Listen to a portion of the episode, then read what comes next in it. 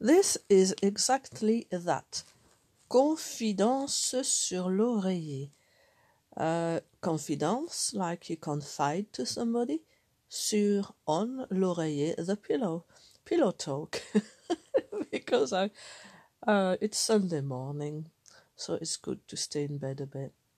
But probably because it's a morning, so many thoughts come to the head and stuff. And um, personally, it's like it's my time, the early morning. So I feel good about it. Still have a sore throat, so I'm doing my best. I was just listening, and I will keep on listening to it. But I was having so much thought, I thought I need to record something. Listening to a program about speech therapy, and it's interesting how much it uh, well, it interests me. It's like it's um, questioning me. It's waking me up. It's like it's calling to me because, in a different way, it took me forever to talk at times in my life, not because of any organic difficulty.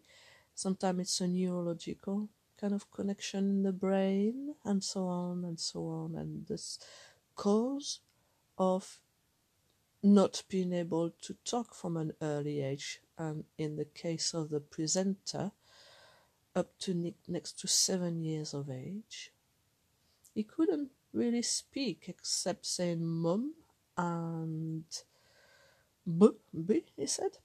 It's something on the BBC. I'm not here to promote, it's just a fact.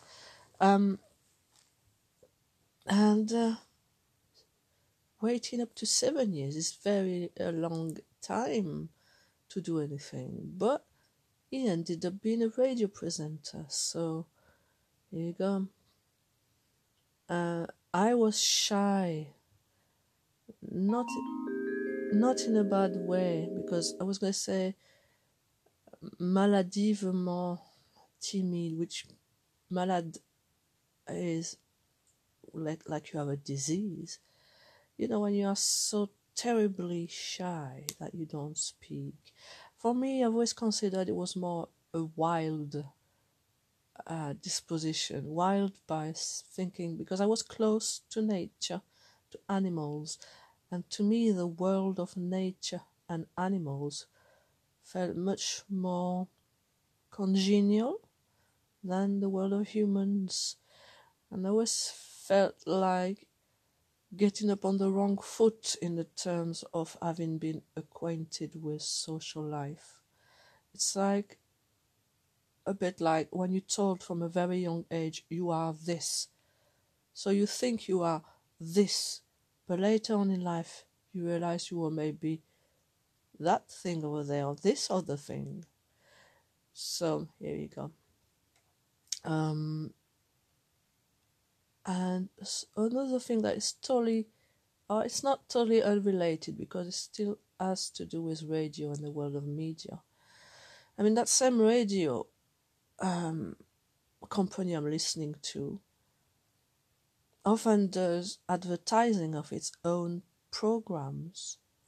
And I just found this so ridiculous because they are who they are, plus they are hugely famous across the world. And they're still buying airtime, promoting things.